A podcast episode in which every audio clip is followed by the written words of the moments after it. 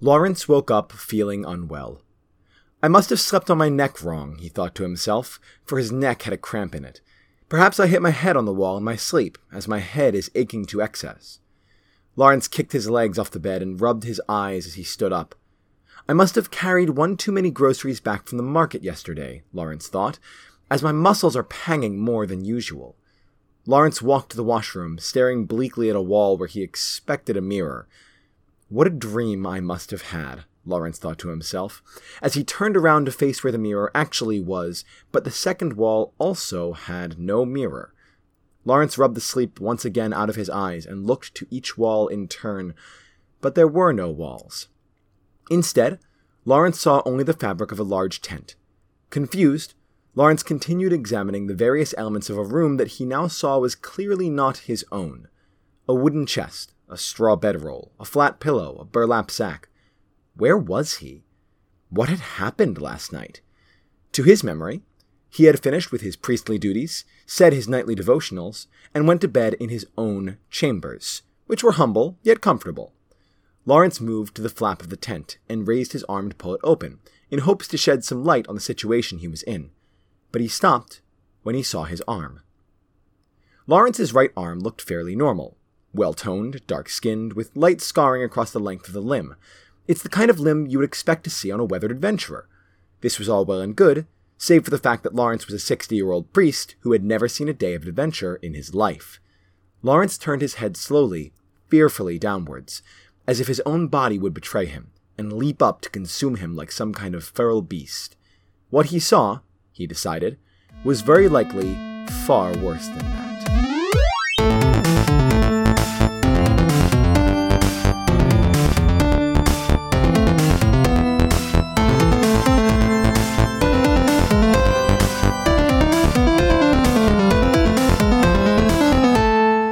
Hey guys, it's me, it's Josh. Uh, as you may have figured out, this is not a typical episode of Natural 19, the D&D podcast that isn't perfect, but it's still pretty good. Uh, but it is an episode, and I'm it's it's different and special because I'm here on my own, which is not conducive to a podcast, a talk show podcast kind of a thing.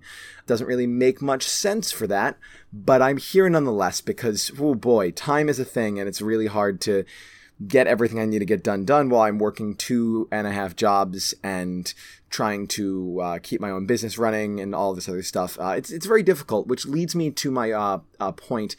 Uh, this this episode is going to be a bit of a, a bit of a special case. Um, the intro, which I gave to you, is an excerpt, the first three paragraphs from a, a book I've started writing called "Crazy Little Thing Called Fate."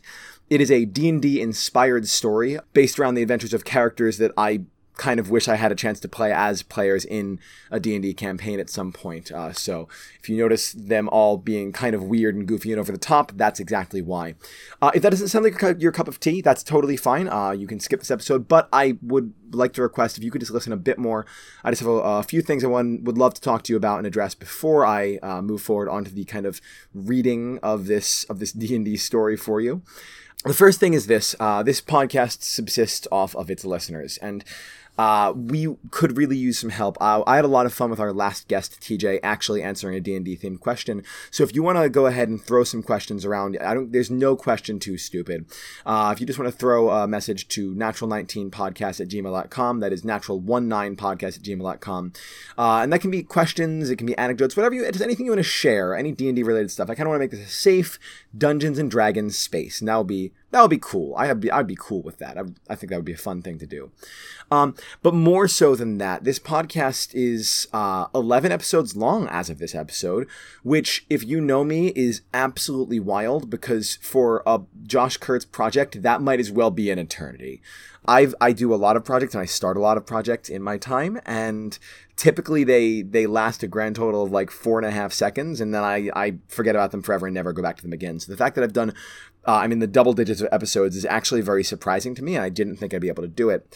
But the fact of the matter is, it's really fun. I'm actually really enjoying making this podcast for you guys. But my worry is that you guys are like four people, uh, and it's tough to justify taking time from two and a half jobs and taking time from trying to have a social life to create a podcast that very few people are listening to. So my uh, implorement for you is that to to keep this going, so I can keep this going. If you could tell people about this podcast, word of mouth is our best advertiser. But also, if you want to go on like iTunes and leave us a review, that would really help. Anything you can do to kind of get the word out uh, and help help people see this, so that more people can experience D and D in the crazy stories that come along with it. I'd be really appreciative of that uh, because, quite honestly, with with only 5, 10, 20, even 20 people listening to this, as much fun as it is to make, I have got to stay alive and do regular things, and it's going to be really hard to keep it going with a very small listener base. So, if you want to hear more of this podcast, if you like what you're doing, we want to hear more of it. Just tell your friends. That's the best thing you can do. If you get got to get some more listeners involved in this in this wacky adventure we have going on, this uh, this little little D and D podcast. Uh, I don't ask I don't ask for donations. I'm not asking for money. I would just love to know that people are appreciating the product I'm putting out, and that's that would be enough for me. I'd really appreciate that. Uh, and I think that's about it. So uh, yeah, send us your send us your questions and tell your friends. And for as long as I can continue doing this podcast, I would love to continue sharing it with you. And if you didn't enjoy the first uh, little excerpt I gave you, then you can stop listening now, and that's fine. And uh, come back next episode. I'll have a guest back. We should uh, be back on the regular schedule for things. And if you did enjoy that excerpt, uh, listen on. I'm gonna keep telling you about what Lawrence saw when he looked down at his arm. And we'll we'll get back into it. So, without further ado, this is the continuation of uh, quest number one in the book Crazy Little Thing Called Fate, known as Home is Where the Heart Actually Physically Is. Lawrence had a fit, muscled body clad in light leather clothing, a sleeveless tunic, moderately thick greaves, boots lacing up to the knee, and a series of belts and buckles holding various pouches and weapons. A heavy dagger, long and lightly serrated, a light crossbow, small and easily concealable, a line of unidentifiable marble sized spheres that may or may not have been smoke capsules, and a few other unpleasant looking devices that Lawrence had neither the ability nor desire to identify. Also, the body had a few key, very difficult to ignore features that identified Lawrence's body as female. To put it more simply, Lawrence looked quite healthy for a 60 year old man. She screamed. As he should have expected, but did not, the voice that came out was significantly higher in pitch and volume than the voice he had become comfortable with in his old age. Lawrence began to hyperventilate, breathing quickly as his mind failed to process what could possibly be happening. She looked all over the tent for an answer, for anything, for. And he figured it out. He was dreaming. Of course, he must be dreaming. She looked down again, waiting for the details to become foggy, as details in dreams so often did. But they didn't. He noticed that she was instinctually clutching onto the dangerous looking knife that was in her left hand. Lawrence tried to loosen her grip, but her muscles would not let him make that decision. He did not feel safe enough. Boss, what ha- A blur of motion and violence transpired in an instant. A burly half orc, dressed in heavy iron armor, had entered the tent, clearly worried at Lawrence's outburst. He carried in one hand a hefty axe and was using the other to push the flap of the tent open. He was incredibly threatening in appearance, and while Lawrence tended to withhold judgment, his instincts had changed to match his new form. In a fraction of a second, Lawrence had torn his knife from its sheath and adeptly plunged it into a gap in the half orc's armor, where it continued forward, piercing flesh, sliding through bone, and puncturing a lung, before Lawrence swiftly pulled the weapon out again. Blood burst from the wound, drenching Lawrence's hand as she pulled her weapon back to her side. The half orc gurgled, trying to make audible words, but finding that impossible due to his newfound injury. Lawrence stared horrified as the wounded warrior collapsed to his knees and lingered for only a moment before falling to the ground. With the threat eliminated, Lawrence forced herself to loosen her grip on the dagger and drop it to the ground. Lawrence stood frozen, looking down at the weapon and body that now lie in front of her. Or no, just the body. The knife was already back in her hand, and she was in the process of wiping the blood on her leather tunic and sheathing it again. He tried to stop herself from doing this, but his will wasn't strong enough to fight her instincts. Filled with distress, Lawrence ran her hands through her hair, which proved to be much harder than it should have been. Instead of short gray bristles, Lawrence had long knotted brown hair, which had now been painted red due to the blood soaking her left hand. Lawrence pulled her knife out of its sheath with her right hand, forcing himself to fight the instincts that controlled his newfound body. He tried to throw it to the ground, But when her hand would not loosen its grip again, Lawrence found himself back in a panic and began breathing heavily. I need air, he thought, and pushed through the flap of his tent, exiting as quickly as possible. Outside, the sun shone brightly onto a grassy field, and in the middle of a none too dense woods, which currently served as the home for what seemed to be an entire encampment. A collection of humanoid figures, of varying race and gender, stood in close proximity to the tent Lawrence had just exited, staring at her with confusion and concern. While there was no sort of uniform look suggesting any military or fraternal bond, each figure wore crude clothing and armor and carried vicious weapons. Lawrence's gaze locked for a moment with a lanky elven man, who had one palm warily on a thin bladed weapon. The man had three perpendicular scars running from brow to cheek, crossing over an eye that had been gouged beyond repair, and rested now only for aesthetic purposes, no longer able to take in the light. You okay, boss? The elf asked, as Lawrence continued to make eye contact. What happened in there? Whose blood is that? Another of the scoundrels asked, gesturing to Lawrence's hand, or perhaps her hair. He couldn't tell. When Lawrence failed to answer any of the questions posed to her, more came in. Questions like, Where is Beordir? Or, Do you need me to stab someone? Or any other number of horrifying and uncomfortable queries that Lawrence couldn't even begin to think of how to answer, meeting Lawrence's ears in ever more rapid velocity. Instead of answering, as loudly as he could muster in a voice that was not his, Lawrence said, I. The commotion ceased as the crowd waited with bated breath to hear what Lawrence had to say. I have to go. And so she went. Lawrence sprinted through the crowd and into the woods. Lawrence sprinted over fallen trees and through thorny bushes. Lawrence ran as far as she could for as long as she could which for a 60 year old priest out of shape from day after day of standing and giving mass was 200 feet over the course of roughly 35 seconds. For a 30 year old woman seasoned in combat, travel, and crime, it was roughly 15 miles, across a river, up a small mountain, down a small mountain, and into a town over the course of roughly seven hours. Lawrence finally stopped to catch her breath at the edge of a small village he did not recognize. She collapsed to her hands and knees, gasping for air, shaking in fear and exhaustion. Her hand was still covered in blood that had long since dried and crusted over. Every step of the run, Lawrence had hoped that this was all a bad dream, that he would awake as himself a kindly priest of a kindly God, and not as a murderer whose first instinct when faced with fear was to take a human life rather than offer understanding and forgiveness. Lawrence allowed herself to topple onto her side curl into a ball, and weep. And yet, she did not weep. He felt the need to weep, but could not, as if weeping were an activity that this new body were completely incapable of. So instead, he closed her eyes and rocked back and forth, praying quietly in his own head to be freed of this nightmare. For some time, nobody took note of Lawrence's location. Her pursuers, the ones outside of her tent that had run after her, gave up as she had easily outpaced and outlasted them on foot. And so, after a period of time that felt like an eternity, Lawrence drifted into a deep, restless sleep. Let us, for a moment, examine another part of what will soon be the same story. Please ignore any apparent similarities in theme and content. The two parts of this story do not yet have anything to do with one another. David, stood in the washroom of his humble yet comfortable living quarters, gazing into a mirror that was exactly where he had expected it to be. He examined his face, his eyes, his teeth, his hair. It all looked so very familiar, yet felt so very strange. He was an attractive man enough. Not that that meant anything particular to David now. He had short red hair, a kind yet strong face, and hazel eyes. He was built like an adventurer, not all muscles and power, but sleek and fit from being physically active on a daily basis.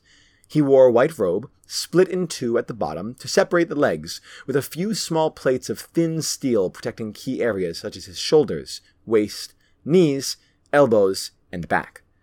On his chest, red dye depicted a simplified shape of what a child might imagine the sun to look like. David took a step backwards from the mirror. Hello, David said to his reflection. His reflection said hello back at the same time, borrowing the sound from David to give meaning to the movement of its lips. My name is David. David frowned slightly, upset with the way the words sounded to him. It didn't sound natural. Then he became distracted by how a frown looked on his face. It was instinctive, which was good. But it wouldn't always be. David put his face back into a neutral state and attempted to mimic the look of the frown. Having no success, he went back to his original task. Hello, my name is. He stopped himself and adjusted his weight slightly more onto one leg. Hello, my name is David. David. David. David. My name is David. I am David. David is my name. That almost sounded right. He blinked. David is my name. It was a response to a question that had not been asked. Hello. This would be only the first of David's many trials whilst he attempted to blend in with the other humanoid creatures of the world he now resided on. David, as he would tell no one for some time, was not of this world.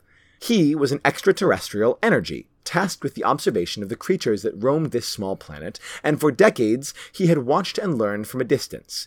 But now, the others of David's race, had decided that he had learned all he could have learned without stepping into the society itself, and so sent him to take control of a human body for a closer look at the world. As such, the previous David's spirit was most unfortunately displaced, leaving the new David, whose birth name should not be pronounced by mortal tongue nor written by mortal word, in a body that he had a significant amount of work to do with before it felt natural to reside in. David kept at his work for some time, but he felt himself growing impatient. When his task had been to watch, it had been easy to take in every detail, every instant, with complete understanding and lack of desire. But even now, he felt his new human body succumbing to the horrifying feeling of necessity. His stomach growled, as if he had years ago swallowed some living creature, which had somehow survived for nearly a decade and was only now making a fuss. And so, this impatience building, David left his comfortable yet humble abode and headed out into the town for his first taste both of food and social interaction. David strolled through town with all the confidence of a man who had just drunk one too many pints of mead, and so believed he could take on the king's soldier that was at the bar with him, despite having no combat experience.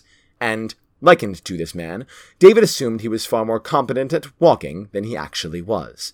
Also, like this man, he assumed he was far more competent at fighting than he actually was, though this particular brand of hubris was irrelevant to David's current situation. Having received only a small number of curious glances on the way to the local tavern, David considered his first journey into the public a success and pulled the door to the bar open. However, the door did not open. David stopped, confused. He pulled it again, with no more success than the previous attempt. He had seen this scenario time and time again. Approach tavern, pull door, enter tavern. David looked to the sky. Perhaps the sun had set and night had overtaken him while he was examining his teeth. But no, he had seen taverns entered at night as well. Also, the sun was still high in the sky. David pressed his ear against the door and heard the murmur of voices from inside. So, it was not closed at all. He pulled the door again. The door opened, though not through David's efforts. From inside, a female patron of the tavern had pulled the door inwards, jolting David in the direction he should have been moving if he had wanted the door to open for him as it had for the woman. The woman was slightly younger than him and slightly drunker than him. David, now off balance, fell onto her, barely catching himself by putting a foot forward and grabbing onto the shoulders of the tipsy commoner in front of him. She instinctively caught David as he fell by placing both of her hands directly on his chest. The woman giggled. Well, hey there, she said, a flirtatious tone in her voice. David, having seen humans flirt before, tackled the situation as best as he could based on what he knew and what he had practiced. David is my name! The woman stared dumbfounded at David for a moment, before reasoning that perhaps she had had one drink too many. She ducked under David's arm to continue on her way. David, who had still been resting his weight on the woman in front of him, toppled forward through the now open door of the tavern. He caught himself on his shoulder and tumbled vaguely forward, using the momentum to return almost gracefully to his feet. He looked from side to side, aware that what he had just done was far from normal. Fortunately, nobody had paid much attention to the event, and he was able to continue, undeterred. The tavern was a comforting sight for David. It looked very familiar.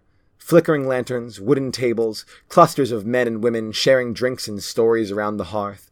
David had spent much of his time studying taverns, as they always seemed to be a hub of social interaction.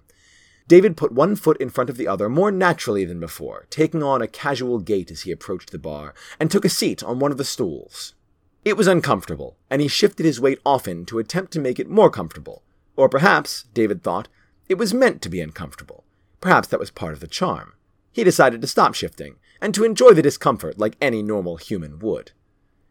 Get you something, the bartender asked, wiping the counter with a bolt of mildly soiled cloth. The bartender was a stout fellow with a large beard. David recognized him as a dwarf, but knew better than to say so. People tended not to identify one another upon meeting them. Instead, he dipped back into his wide array of people like greetings. Hello, my name is David. That sounded right. David smiled, pleased with himself. Then he realized that being pleased about introducing herself was strange, and corrected his face to a frown. Then he realized that frowning about smiling was strange, and took on a more awkwardly neutral face, which didn't really make sense in any given situation. Yes, David said, finally deciding to cut his losses and move on, answering the bartender's question. I would like a cold one, please. Come right up, the dwarf said, and turned around to get a flagon for David. David let out a sigh, leaning on the counter in front of him. Being social, David decided, was exhausting. He would need a lot of practice before it felt natural. You all right there? the bartender asked, returning with a full flagon of ale and setting it on the counter. David looked up at the bartender and took his flagon, leaning back again, trying to act as a normal person would. Normal people did not distress over the difficulty of social situations, except in the privacy of their own homes, with close friends. But even that was a social situation, so David didn't quite understand what made it an exception. I am fine, thank you very much, David said, and reached into a pouch on his person to withdraw the currency needed for a monetary transaction. Five coins, if he remembered correctly. He placed the coins on the counter, and the bartender gaped, wide eyed. As a normal human who feels normal compassion, David knew he had to respond to the apparent distress of the bartender or risk being viewed as either foolish or cruel, neither of which he fancied being. You all right there? David asked, accidentally copying the exact inflection the bartender had used when asking him the same thing. The bartender didn't seem to notice. He was preoccupied with the coins on the counter. Those are gold pieces, the bartender said. David was slightly confused. He knew that, but had only ever seen people accept currency for what it was unless it was not enough currency. David was certain five coins was enough for his drink, so he assumed instead that the bartender was simply a fellow who could appreciate the simpler things in life, like identifying obvious facts of the world that were plain to all present. David decided to make use of this knowledge to befriend the bartender by sharing in the activity of pointing out the simple, obvious facts about the world. You are a dwarf! The bartender narrowed his eyes. What expression was this? David had trouble remembering emotions out of context. It was so hard to identify them from far away. Narrowed eyes was focus, he thought. Yes, the bartender was focused. What's that supposed to mean? he asked. You think I need your charity? His tone was deeper than before, grittier. No, this wasn't focus. This was anger. He was attempting to engage in a conflict. In all of David's experience, he saw conflict best diverted by agreement. So he agreed. Yes, David said, enthusiastic about his ability to figure out the correct way to respond to a difficult situation. He considered the possibility of his error as the dwarf grabbed the counter in front of him and with a mighty thrust of both arms and legs pulled himself over it, moving towards David with the intensity of a particularly motivated racehorse. At first glance, this looked like an aggressive movement, like the bartender was attempting to cause physical harm to David by engaging in combat. But that wouldn't make sense. David had just diffused the situation. He decided that this must simply be a very excited hug. Hugs were often used as gestures of appreciation between two comrades with respect for one another. David decided, after he had collided with the floor and been punched squarely in the jaw three times, that this was most likely not a very excited hug. David also decided that he did not like pain. He understood the necessity of it, since without pain you would not know that you were in danger and that you should stop doing whatever it was that was causing you pain, but he wished he could turn it on and off. For instance, being punched is a fairly obvious source of harm. He didn't need his body telling him to stop being punched. Though, as he thought about this during the seventh, eighth, and ninth punches, perhaps he did need it after all. Call me poor, will ya? The bartender shouted through a series of violent blows. I'll show you how poor I am! By the power of the divines, I command you to be calm, David said through a mouthful of blood. His eyes glowed white for a moment, as did the eyes of the dwarf atop him. Magic was something David had a fairly strong understanding of, and David's magic power stemmed from beings called the Divines. David had, while observing the body he would one day take over, seen him say that exact phrase in that exact way when somebody was punching him repeatedly in the face, or in other ways causing him undue harm. It worked just as well in those situations as it had in this one. The bartender stopped his fist midair and breathed out a deep sigh. He pushed himself awkwardly off of David, stood, and walked calmly around to his place behind the bar. David also stood up, but unlike the bartender, was dizzy and bleeding. Next time, David thought, I'll defuse the situation sooner. That would be better for everyone involved. As he sat back on the stool, blood dripping slowly from his mouth and nose, David distracted himself from discomfort and pain by wondering how he had lost control of the situation in the first place. Let me get that for you, the bartender said, gesturing to David's face.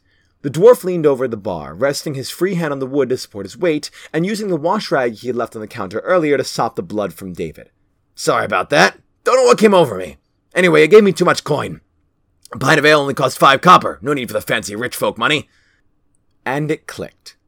Why hadn't he thought of it sooner? Of course, David thought, of course different coins are worth different amounts. He knew that. Copper was less than silver, which was less than gold. He knew that quite well. He had studied it time and time again. Why was he so distracted as to let such a crucial bit of information slip through his memory in that instant? It was as if the brain he now possessed had tried to cram all of the information he had taken over the years inside, but little bits were slipping through the cracks. David did not particularly fancy being human, he thought. Of course, I'm sorry, David said, retrieving the money from the counter. He placed it back in the coin pouch and fished around for some copper to pay for the drink instead, dribbling a few specks of blood onto the coins as he did so. The dwarf reached forward to wipe David's face with the already bloody cloth to clear the new blood that had formed there. David didn't want this to happen, but at risk of creating another conflict, he allowed it. Once David's face was, again, very temporarily, clear of blood, the bartender took the five copper coins as payment and placed them in a pouch hanging from his belt. David took his ale and then took a long drink from it, as he had so often seen men of the tavern do. The ale was positively the worst thing that David had ever tasted. Of course, it was also the second thing that David had ever tasted, the first being his own blood. Still, he decided he should rather drink blood than ale. David continued to drink. People liked drinking ale. They did it all the time and always enjoyed it. And so, David continued gulping down the disgusting swill until his flagon was completely empty, at which point he slammed the glass on the table, as often he had seen done. He slammed it, perhaps, with a bit too much pep and vigor, as the flagon shattered in his hands, spraying glass in all directions. That good, eh? the bartender asked. Want another? That was the most disgusting thing I have ever tasted. David just didn't understand. He was trying, he really was. But as the dwarf's fists again began colliding with David's face, he could only wonder what he had done so wrong. According to every parent raising their child who seemed decent and well liked, one should always be honest. So why didn't the bartender appreciate David speaking honestly? David tried to utter the words to a calming spell, but his mouth was preoccupied by being full of blood and teeth. David pondered the concept that perhaps pain wasn't so bad after all, as the more times he was punched, the less lucid he was, and the easier it was to endure each next hit. He pondered this all the way to unconsciousness, and his whole world went blissfully dark and silent. In what may very well be called the second most disappointing revelation in Lawrence's life, he awoke as the sun rose to find himself still in the body of a muscular rogue woman, her hand caked in blood, her legs aching from running for an entire day. Slowly uncurling from a fetal position, Lawrence stood up and decided that this was a test of some sort.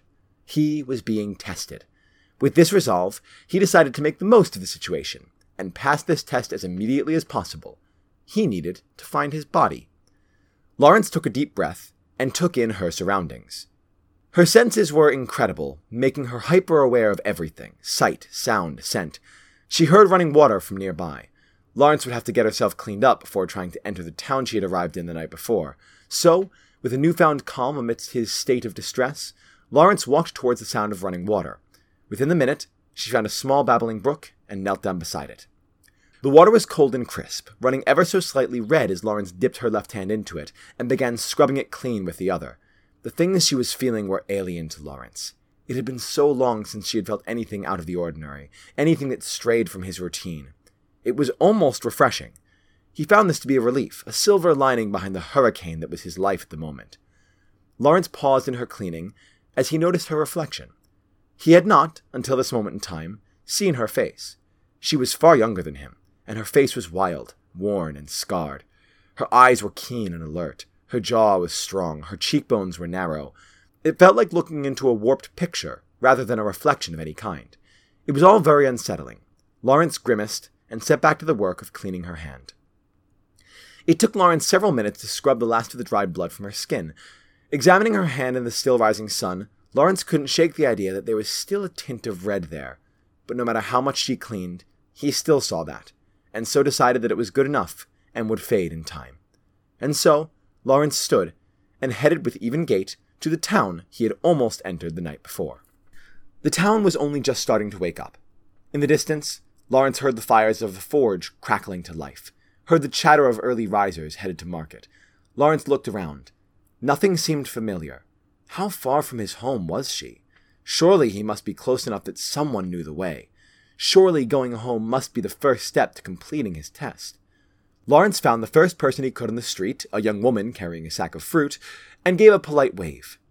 Excuse me, said Lawrence's still unfamiliar voice, as she gave a little wave to get the woman's attention. The woman turned and took a startled step backwards upon seeing Lawrence. Hello, ma'am. I'm sorry to bother you, but do you know the way to Yoba village? I. uh, the woman stammered, mildly confused. I can't say that I do. I'm sorry. Thank you anyway. And so Lawrence continued, finding a middle aged man walking elsewhere. He responded similarly to the woman when Lawrence got his attention. Excuse me, young man, Lawrence said to a man she realized moments later was older than she was. Do you know the way to Yoba village? Never heard of it, the man said, taking a hesitant step backwards. Best of luck. And he was off. Lawrence began to worry. What if she was in another country? On another continent? She took a deep breath. If Lawrence's home were truly that far, it was just another part of the test. He would make it home. Hey, you there. Lawrence turned to see who was talking to her. It was a young man with dark. Hey, you there. Lawrence turned to see who was talking to her. It was a young man with dark brown hair and knowing green eyes. You new here? Uh, yes, Lawrence responded. Just got in this morning. Thought so, the man replied. Got that adventurer look about you. Looking for a job? Actually, I'm just trying to get back to my home, Lawrence said, handily changing the subject. Do you know the way to Yoba village by any chance? Yoba? the man asked, stroking a beard that wasn't there. Yeah, it's southwest of here. Just a few weeks on foot, a few days you're riding something fast. Thank you, sir, Lawrence said. Thank you so much. Reinvigorated with an attainable goal, Lawrence began to walk, looking for the stables so she could hire a carriage, or perhaps just buy a horse as he assumed this new body knew how to ride one. What's the hurry? the man asked. Didn't even catch your name. Oh, uh, Lawrence stopped, politely turning to answer the man. Law. She froze. Lawrence was not a woman's name. He had to salvage the situation as quickly as possible. If someone were to find out her true identity, it could complicate his journey back. Wren, Lauren. Lauren, huh? The man took a few paces toward her.